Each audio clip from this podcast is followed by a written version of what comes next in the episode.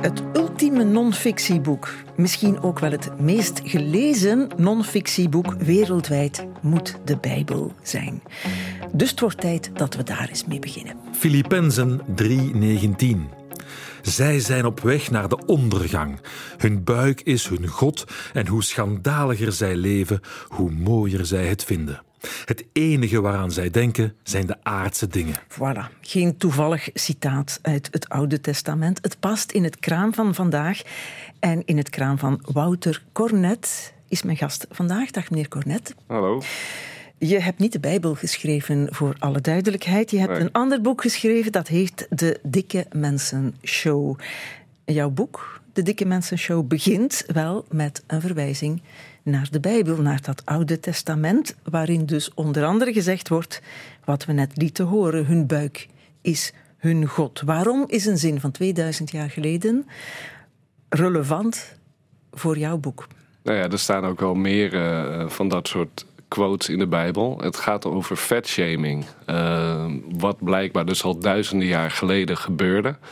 Ehm, en ik heb een boek geschreven over dat het fatshaming juist moest stoppen. Ja, Ja. lachen met dikke mensen. Ja, lachen of bespotten. Ja, Ja, dat heeft men altijd gedaan, zelfs al voor Christus. klopt. Ehm fatshaming is meer dan moppen maken over dikke mensen. Hè. Het kan subtieler ook, hè. dat heb ik in jouw boek geleerd. Ja, ja, het kan op allerlei verschillende manieren. Bespottingen, eh, subtiele vormen, maar ook gewoon keihard discrimineren. hè. Zo, eh, mensen met overgewicht schijnen ook minder salaris te verdienen, minder snel te worden aangenomen na een sollicitatie. Dat zijn hele concrete voorbeelden van eh, Ja, overgewichtsdiscriminatie. soms, soms kan je het niet benoemen. Het is ook gewoon neerbuigend doen over dikke mensen. Ze leven schandalig, zoals daar in de Bijbel stond. Hun buik is hun God, dat is allemaal neerbuigend.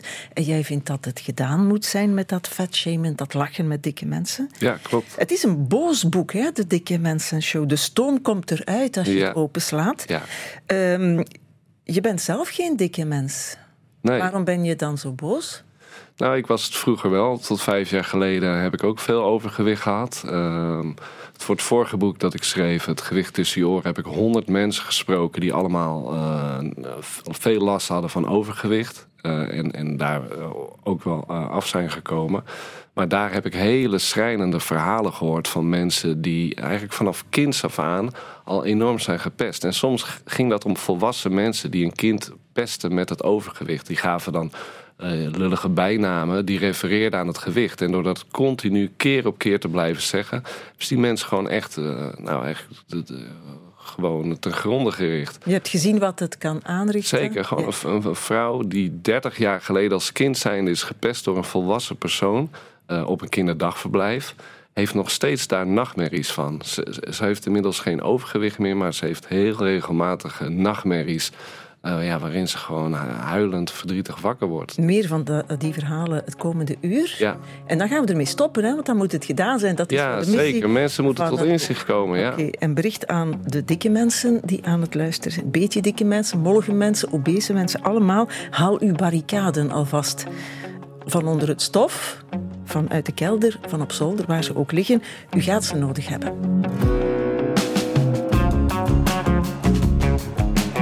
Voorproevers. Met Annemie Peters. De Dikke Mensen Show, boek van Wouter Cornet. En het is een eye-opener omdat het mechanismen aan de kaak stelt die subtiel en al eeuwenlang worden toegepast in de omgang met of op de omgang met en het kijken naar mensen met een maatje meer. Mechanismen waar je je niet altijd bewust van bent, soms wel, maar die hard aankomen bij die mensen over wie het gaat. Dat ze bijvoorbeeld veel vaker dan slanke mensen de slechterikken moeten spelen in verhalen en films. En dat moet gedaan zijn, schrijft Wouter Cornet ook naast auteur, ook psycholoog. En dus met zicht op wat fatshaming aanricht bij de doelgroep. En nu haal ik er een tweede gast bij. Dag Finne Smets. Hallo. Jij bent styliste. Een opkomend en groot talent wordt over jou gefluisterd. Wat Maar- blijkt, je bent 27 en je stond al in de boekjes, met name in de Nina van het laatste nieuws, omdat je was opgevallen als kleedster van onze VRT. Collega, weervrouw, eh, ook voorproever trouwens, Jacot Brokken, toen ze zat te schitteren in De Slimste Mens, het laatste seizoen. Hè? Ja, dat klopt. Dat klopt. Ehm, ja, ik heb de styling mogen voorzien um, voor Jacot. Wat dat, ja, een heel mooie, mooie opdracht was. Omdat ja, we weten allemaal dat we op onze nationale tv heel weinig diversiteit zien, diversiteit zien in lichamen. Um, ja, en we hebben nu een prachtige weervrouw met een maatje meer. Dus ja, dat was een match made in heaven om haar styling te voorzien. vooral met het oog op Um, dikke mensen kunnen er ook echt fabulous uitzien. Ja. Um, we hoeven ons niet te verstoppen. Um, we zijn hier en we gaan nergens heen. En je hebt dat schitterend gedaan, want je stond daarmee in de Nina. Jij in de Nina, Jacot stond in de morgen, waarin ik leerde dat ze over haar gewicht wel hatelijke commentaren uh, te verwerken krijgt. Hè? Ja. Bijvoorbeeld, die quote las ik dan in de krant, wij willen u niet meer als weervrouw, uh, zolang u te dik bent. Ja, mannetjes. Dat is niet eens subtiel te noemen. Nee, nee. Uh, ja. Ze klonk stoer in de morgen ook. Hoe ze daarop reageert. Fuck off met jouw vuile body shaming. Yes, preach. Is, is ze altijd zo stoer? Ja, um, Jacot is echt een voorbeeld, een boegbeeld um, van hoe het ook anders kan. Um, we zijn 2024. het wordt tijd dat we wat meer ja, diversiteit op onze tv zien. En dat we fuck off zeggen. Dat we fuck off zeggen tegen de bodyshamers. Jij noemt jezelf een curvy fashionista op Instagram, omdat je ook curvy bent. Ja. je werkte ook al voor Studio 100. Um, waarom werk je uitgerekend in de media en de modewereld? De meest horribele wereld, denk ik, als het gaat over schoonheidsidealen en lachen met. Klopt. Um, ja, ik, ik, ben zelf dik. Um, ik gebruik ook het woordje dik, omdat ik vind dat heeft een heel negatieve uh, connotatie. we ja, als we het woord dik horen, denken we aan lelijk, lui, onverzorgd. Terwijl het eigenlijk een heel neutraal woord is dat iemand zijn, ja, iemand zijn uiterlijk beschrijft. Ik ben niet dun, dus ik ben dik. Um, dus ik moet niet. Ik had al allemaal synoniemen opgezocht. Nee, dat hoeft absoluut niet. Ik ben gewoon een dikke vrouw en dat is dik oké. Okay. ik moet niet zeggen met een maatje meer, zoals ik al de hele ja, tijd zit te doen. Je mag dat zeggen. Um, maar ja, ik vind dat we als maatschappij um, daar wel over mogen nadenken. Van waarom vinden we juist dat woord zo, waarom ver, ontwijken we dat woord? We, um, hebben eigenlijk allemaal zachte, allee, zachte termen daarvoor. Hè. Iemand volslank, iemand mollig. Eigenlijk allemaal termen voor dat woord. Ja, een, een, een aangenamere klank te geven. Terwijl dat zou, het niet, dat zou geen belediging mogen zijn, want ik vind niet... Het is gewoon een omschrijving. Het is een omschrijving. Het is een feitelijke omschrijving. Klopt. En het, ja. ja. Uh, jij bent al even stoer als Jacob. Uh, dank je, dank je. Wouter, terug naar het begin van jouw boek. En het begin van alle ellende. Hè, dat we lachen met dikke mensen. Dat fat shamen is iets waar we ons allemaal schuldig aan maken. En we doen het dus al eeuwen en eeuwen. Voor mij was dat revelerend. Ik uh, heb daar nooit bij stilgestaan. Ik heb daar ook nooit op gelet. We doen dat al van voor Christus. Toen waren we er ook nog niet. We konden daar niet op letten natuurlijk. Dat citaat dat ik liet horen uit de bij. Wacht, ik heb er nog één geplukt uit jouw boek. Spreuk 28, 7. Een verstandige zoon houdt zich aan de wet, maar een vriend van veel vraten maakt zijn vader te schande. Finne, vind jij zoiets beledigend? Ja, of course. ja, um, het, ja, het helpt niet aan um, de stereotypen en het stigma dat er rondhangt. En ja, dat is kwetsend en dan moet de wereld uit. Ik haal nog iets uit die Bijbel. Die staat vol prachtige verhalen. Staat helemaal vol, ja. Ook vol subtiele fatshaming, blijkbaar. Koning Eglon van Moab regeerde 18 jaar over de Israëlieten. De Israëlieten riepen tot de Heer om hulp, dus stuurde hij een man genaamd Ehud, de zoon van Gera, om hen te redden. Ehud maakte voor zichzelf een zwaard met twee scherpe randen dat ongeveer 12 centimeter lang was. Hij bond het zwaard aan zijn rechterdij en verborg het onder zijn uniform. Zo ging hij naar koning Eglon van Moab. Koning Egon was een erg dikke man. Hij zat helemaal alleen in de bovenkamer van zijn paleis. Toen zei Ehud: Ik heb een boodschap van God voor je. De koning stond op van zijn troon. Hij was heel dicht bij Ehud. Ehud haalde het zwaard tevoorschijn dat aan zijn rechterdij was vastgebonden en duwde het in de buik van de koning.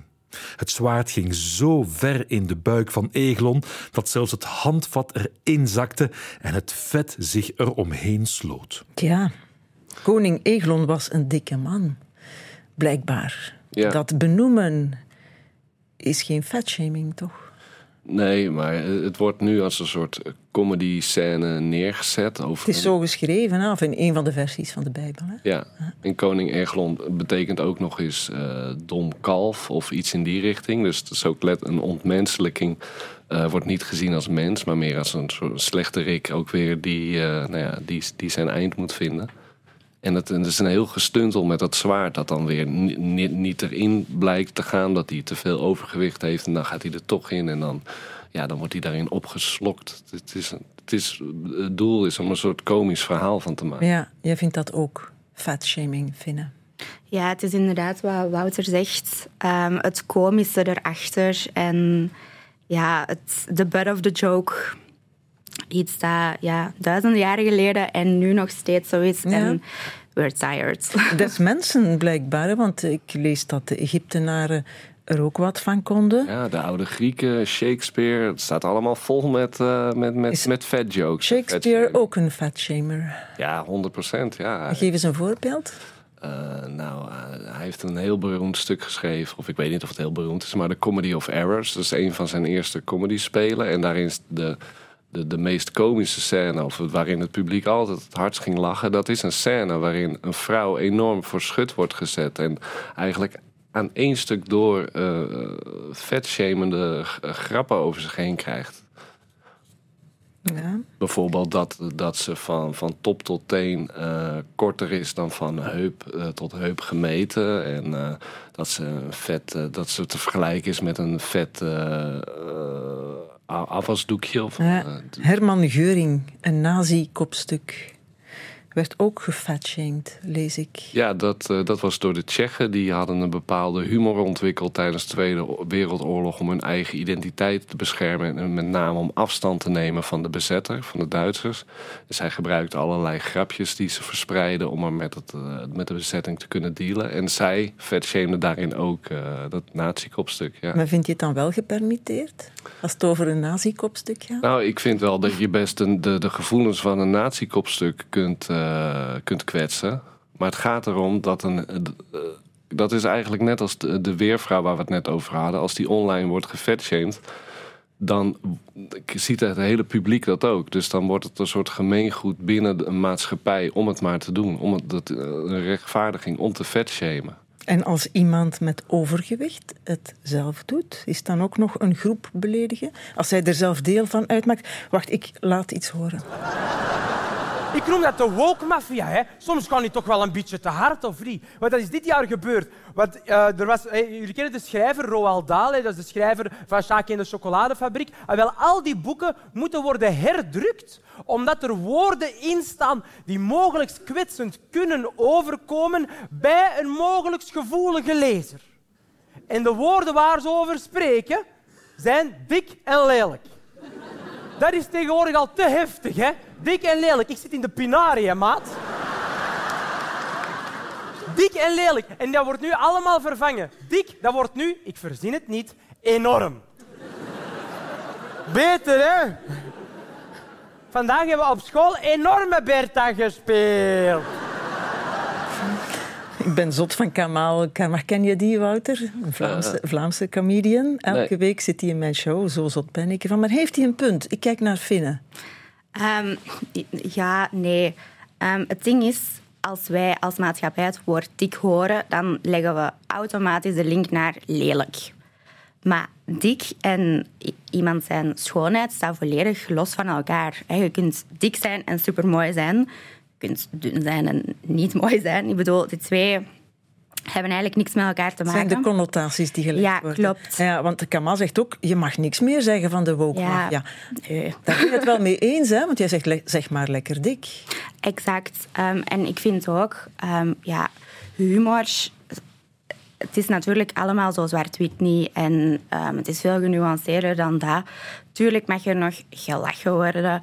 Maar het zijn al dezelfde mopjes duizenden jaren lang. Ja. hè. Komt eens met iets nieuws. Je zou kunnen zeggen, eh, ze lachen ook met dunne mensen. zeggen dunne mensen. Ja. En met blonde vrouwen. En met oudere mensen. Maar het verschil is, als dikke mens word je echt gewoon gediscrimineerd. Ehm, de wereld is niet voor jou gemaakt. Je merkt dat in alles. Ehm, een, een voorbeeldje uit mijn sector dan bijvoorbeeld. ehm, als vanaf dat je boven een bepaalde kledingsmaat zit, boven maat 48 bijvoorbeeld, wordt het echt een hele zoektocht naar mooie, betaalbare, trendy kleding. Terwijl... ja, Blonde vrouwen niet moeten zoeken naar trendy kleding, want alle soorten blonde vrouwen. Ja, Ja, bij wijze dunne- van vergelijking. Ja, Ja. exact. En want, ja, voor, dunne, voor dunne mensen is gewoon alles gemaakt. Ja. Die moeten niet nadenken als ze op restaurant gaan of een terrasje gaan doen van ga ik, in, allez, ga ik tussen de stoel passen. Of als ze naar Disneyland gaan, zou ik in de attracties passen. Je bent met heel andere dingen bezig om...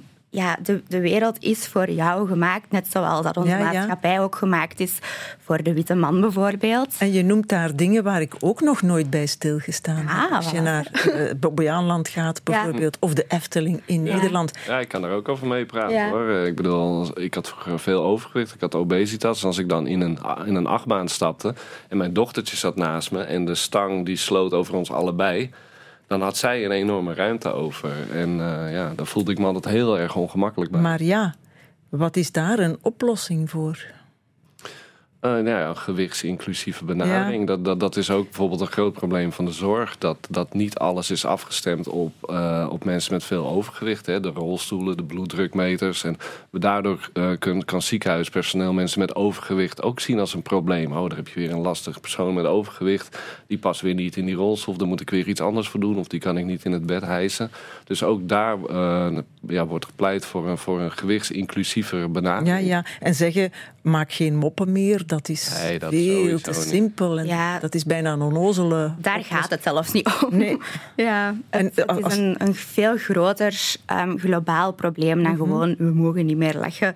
Tuurlijk, lach, het, het is it's fine, maar het, het is een veel diepere kwestie en over ja, discriminatie. Ehm, dikke mensen zijn een van de weinige gemarginaliseerde groepen waar het nog zo oké is om daarover te lachen, voor die uit te sluiten. En dat is eigenlijk heel ja, raar als je dat allemaal op een rijtje zet en jezelf uitdaagt voor daar even over na te denken en gaat reflecteren.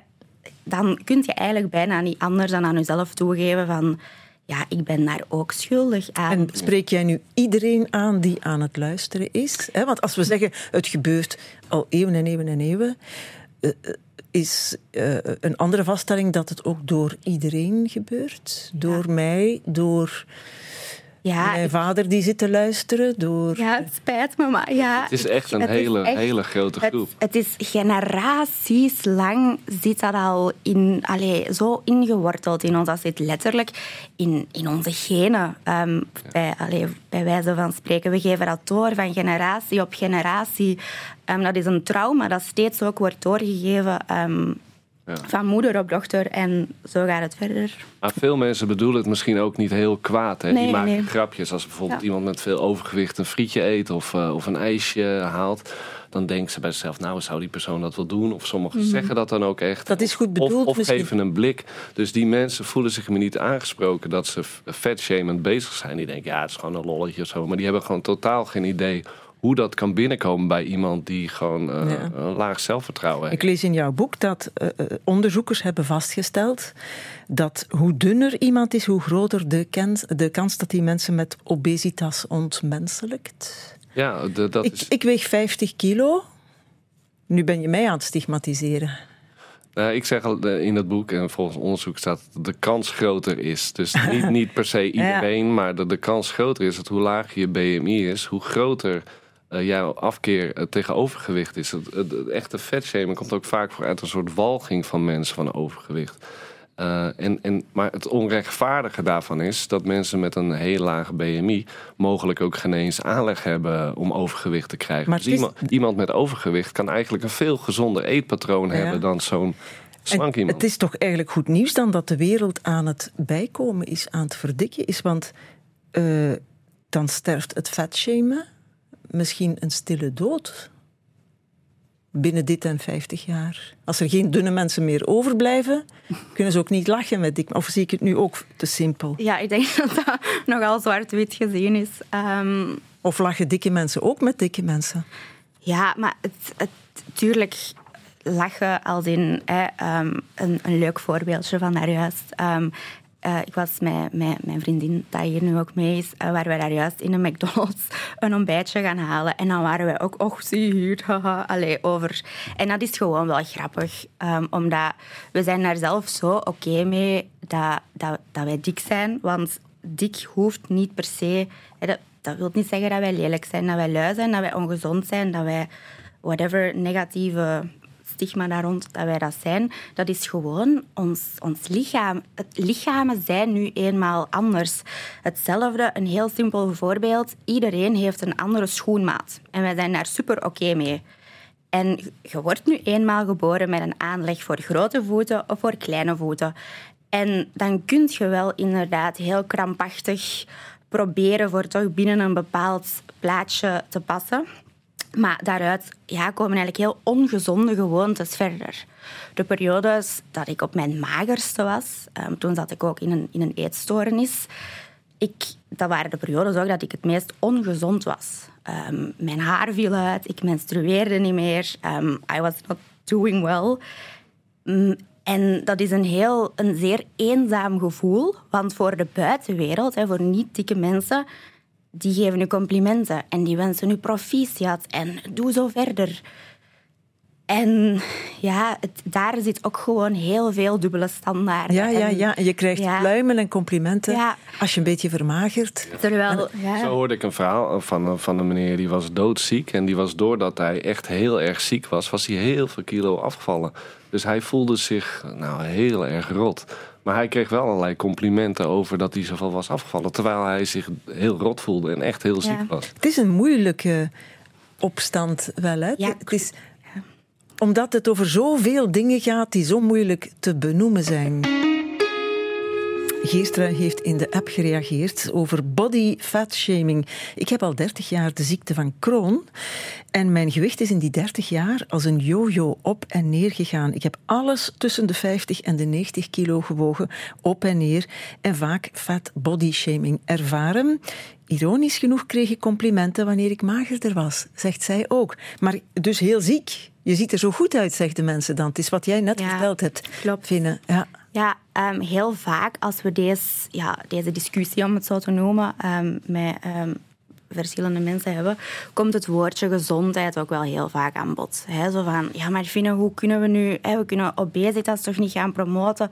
Dat mag toch niet genormaliseerd worden? Maar het gaat zoveel verder dan dat. Het, het is hier geen debat over gezondheid, maar het, gaat hier echt puur om discriminatie en bestaansrecht. Ehm, want elke keer als iemand dik bijvoorbeeld ehm, hè, zijn mond opentrekt of een voorbeeld wilt, ehm, ja, dan komen er heel veel reacties. Zoals op Chacot bijvoorbeeld. Hè, want zolang dat je dik bent, wil ik u niet allee, op mijn tv zien.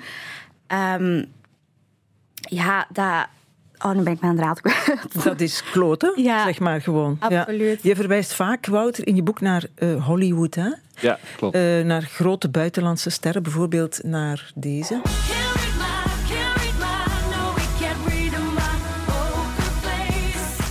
Dat is Lady Gaga. ja. Eh, en wat gek is, ze wordt gefat-shamed. Jullie weten hoe ze eruit ziet? Ja, Ja. Perfect. absoluut. Ja. Wat is hier aan de hand?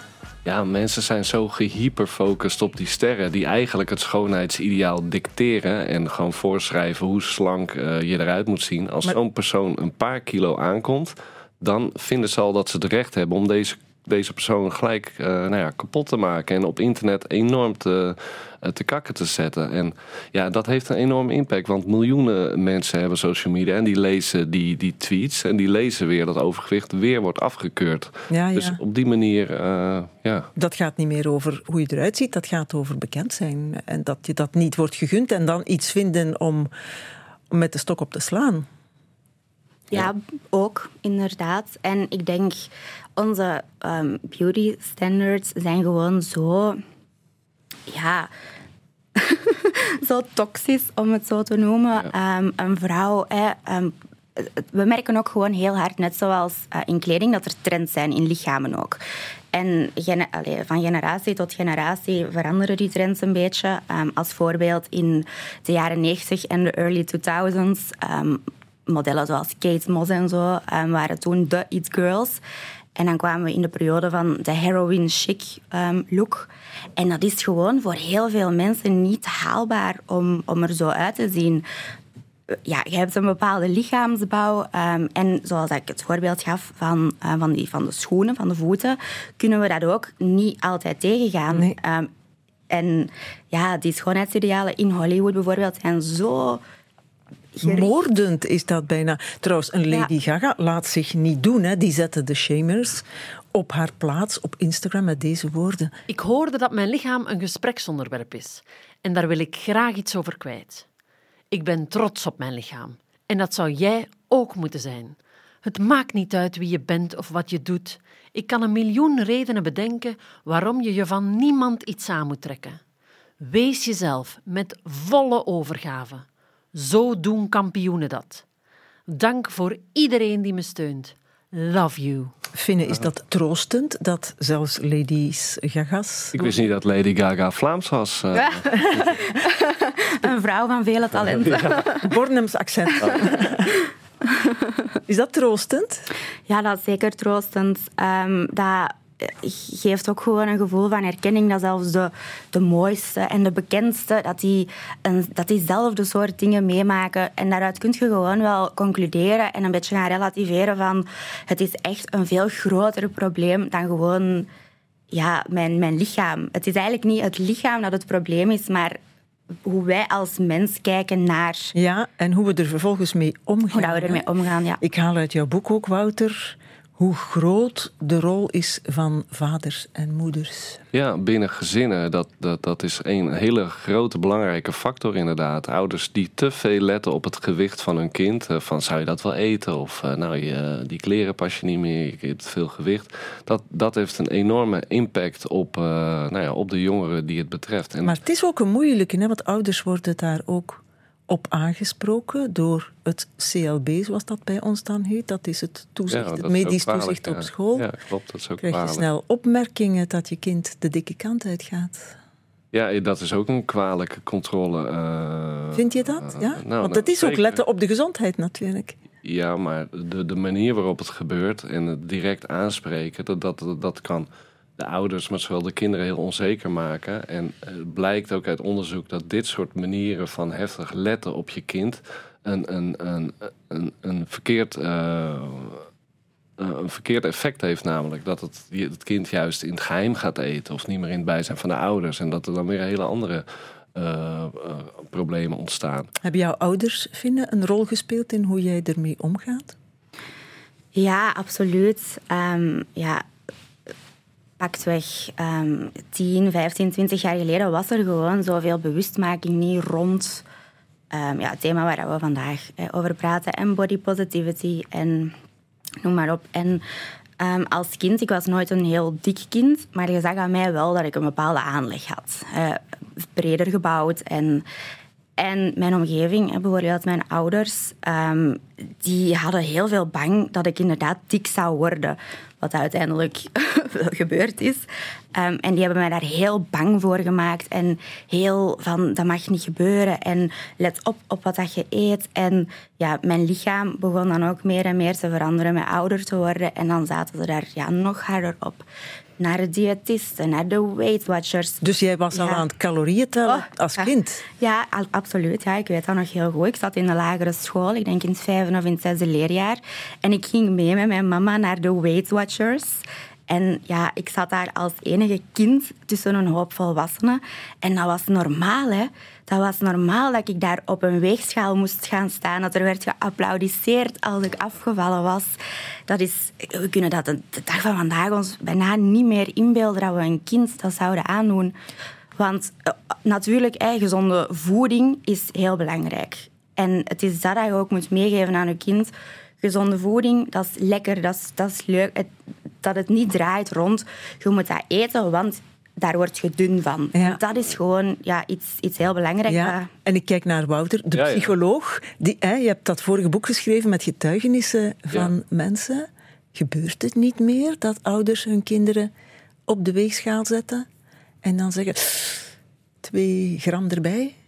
Ja, dat gebeurt juist wel. De ouders zijn nog heel erg eh, daarop aan het letten. Ja, hè? Het is nog Ja. helemaal niet veranderd. Nee, dus, maar dat, dat zijn ook reacties die ik krijg op dit boek van ouders die dat hebben gelezen. Die zeggen, oh, dat doe ik ook bij mijn dochter. Maar die zijn er helemaal niet van bewust dat het juist een, een, een slecht effect heeft op een kind. Ze denken dat het positief is. Dat denken sommige vetshamers ook. Die vinden dat je moet vetshamen omdat ze dan hopen of denken dat mensen met overgewicht gaan aanvallen. Maar dat, dat, zo werkt dat niet. Nee, en zo gemakkelijk is het ook niet. Hè. Ehm, het is één om gewicht te verliezen. Gewicht verliezen is niet het moeilijkste, maar het is vooral het, het behouden. Want heel veel vetshamers zijn zo van, oh, eh, ga eens wat sporten.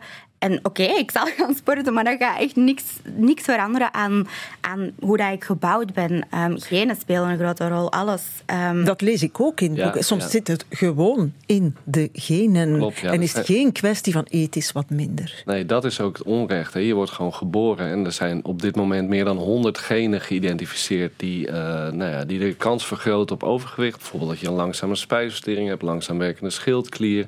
Of, of dat je gewoon geen seintje krijgt als je vol zit, om die manier blijft eten. Of er zijn ook ziektes die ervoor zorgen dat je op hele jonge leeftijd al heel veel overgewicht kunt krijgen.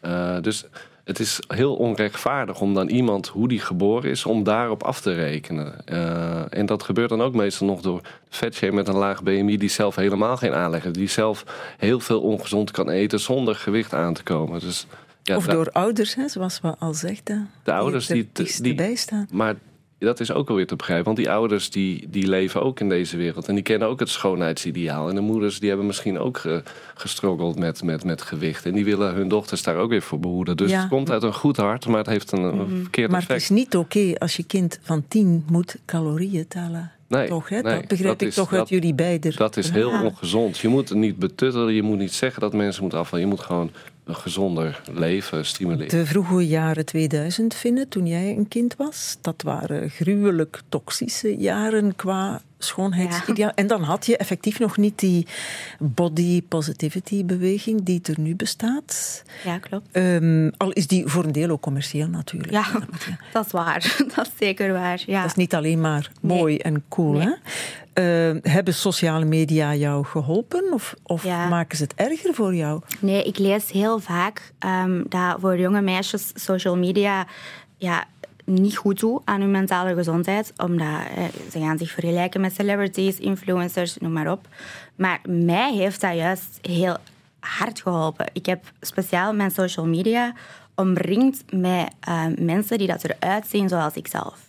Ik ben ehm, allemaal plus-size modellen beginnen volgen. Ik ben platforms beginnen volgen over, over body positivity, over body shaming. Ik ben mezelf gaan inlezen van ehm, waar komt dat vandaan? Ehm, heel de geschiedenis erachter, ook de link met racisme. En door eigenlijk jezelf helemaal visueel te gaan omringen met mensen die dat eruit zien zoals u, die dat dezelfde dingen meemaken, kun je beetje bij beetje meer je lichaam gaan accepteren. Ja, dat is mooi om te horen dat social media niet alleen maar Nee, het slecht hoeft hoeft te... echt niet slecht te zijn. Nee, absoluut niet. Nee, want als je, dat, dat was bij mij. Ik vond mezelf afschuwelijk.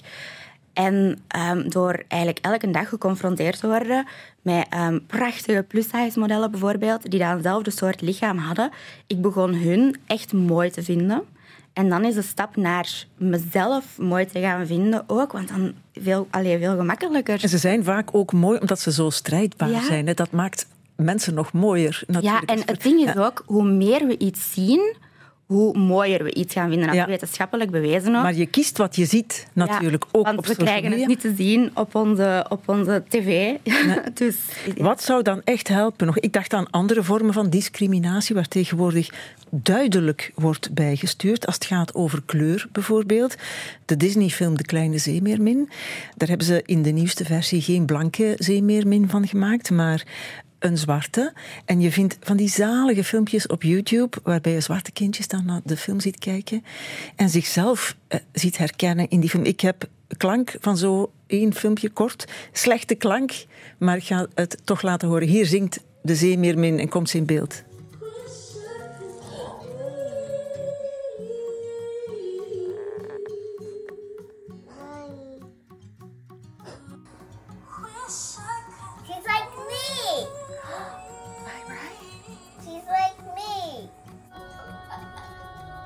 I know, right? Dat is ontroerend. Ja, als Ja. het echt zoiets ga ik nog wenen. Zo, zo belangrijk dat je kunt identificeren. En dit, dit, dit is heel mooi, want het komt heel laat op gang. Want Ja. als je het ziet, denk je, ja, waarom, eh, waarom hebben we daar niet eerder aan gedacht? Ja. Waarom gebeurt dat niet? niet Maar bestaat dat ook met dikkere kindjes bijvoorbeeld, die ook een eh, eh, heldenrol gaan spelen in films? Want dat, dat, is, dat zou hetzelfde Nou, het zijn. Hollywood loopt daarin nog heel erg achter hoor. Kijk, het social media kun je zelf eh, vrijheid wie je volgt en eh, dan kun je dat voor jezelf indelen. Maar als je kijkt naar kinderseries, films, alles, daarin dat, dat loopt echt heel ver achter. Want met kleur gebeurt het wel hè, bij Disney. Ja, dat is nu een goede ontwikkeling. Maar op vlak van gewicht eh, hebben we nog een heel eind te gaan. Want daar zie je echt alleen maar de, de slanke mensen hebben nog de positieve eigenschappen. En eh, mensen met overgewicht krijgen echt een negatieve eigenschap. Ja. Of sterker nog, die worden nog te, te kakken gezet. Want op gendervlak gebeurt het ook. Hè. Meisjes zijn niet meer meisjes, meisjes. Ze zijn niet alleen maar prinsessen, maar zijn ook stoere barricadevrouwen tegenwoordig in die films. Maar niet met dikke mensen. Nee, nee dat is iets dat we nog niet... Ah, er is wel iets. ehm, het mooiste voorbeeld van inclusiviteit, vind ik, is ook een Amerikaanse eh, tv-serie. Eh, er is een Nederlandse versie van gemaakt. Eh, ik laat de Nederlandse even horen. Dank u. Een vrolijke en gezonde dag allemaal. Mijn naam is Dr. Bakker en welkom bij mijn show. Alles wat u zou moeten weten over een gezond ontbijt. Hier is onze kandidaat, Cookie Monster. Hoi! Oh, jongen, ik hou van ontbijt. Oh, Ah, mooi. Ja, ja, ja, En. Laten we dan beginnen, Cookie Monster. Oké. Vertel eens. Ja, Wat eet jij graag voor je ontbijt dat ook nog eens gezond is? leuk dat u het vraagt. Koekjes! Ja! Havermout rozijnenkoekjes, jam Maar- jam, chocoladevlokken, pindakoekjes. Oh, oh, oh, oh. Ja. Dat is, Dat is Cookie Monster, de meest inclusieve kinderreeks ooit gemaakt, denk ik. Sesamstraat, met een sympathiek, dik monster. Ja, dat Toch? is dus te stigmatiserend. eh, de cookie monster, als hij overgewicht heeft, dat hij alleen maar koekjes eet. En dan Ah, jij vindt dat, ontvrees ah, ik vond dat nu net. Nee, ik dat is- Dat toch een sympathiek-. Ja, Heel- ik, ja, ik kan het in de beide wel vinden. Ja. Ja, want al, daar- daar duiken de meest rare creaturen op en die worden allemaal omarmd, toch? Of heb ik het fout? Nou, ik ben er nog niet. Nee, ik ben nou, er nog niet. Sesame. Stra- Sesame Street loopt daar wel in voor, Ja. inderdaad, inclusiviteit. Maar ik vind dit dan weer net, net geen goed voorbeeld. fout voorbeeld. oké. ik zie soms ook acteurs die eigenlijk een beetje eh, te dik zijn. Schitteren. Ik zag pas nog vorige week Joaquin Phoenix. In een prachtige film, Come On, Come On. Hij is een beetje te dik, hè? Maar hij is zo'n knappe man. Ja, ja, ja, want dik en schoonheid staat los van elkaar. Ja, ja, ja. Ja. En, en, en ook een toffe man was hij in die film. Ja. Waarom breekt er geen opstand uit? Nou, daar zijn ook wel eh, theorieën over. Hè. Eh, mensen met overgewicht geloven, eh, hebben ook een grotere kans om zelf in het gewichtstigma te geloven. Hè. Dat ze minder waardig zijn, minder intelligent, eh, eh, minder gedisciplineerd. En ze zijn niet trots op, de, op die identiteit van het overgewicht. Dus wat je ziet bijvoorbeeld bij Black Lives Matter, dat zijn mensen die zijn heel trots op, eh, nou, op een kleur. En dus die verenigen elkaar en die staan er tegenop.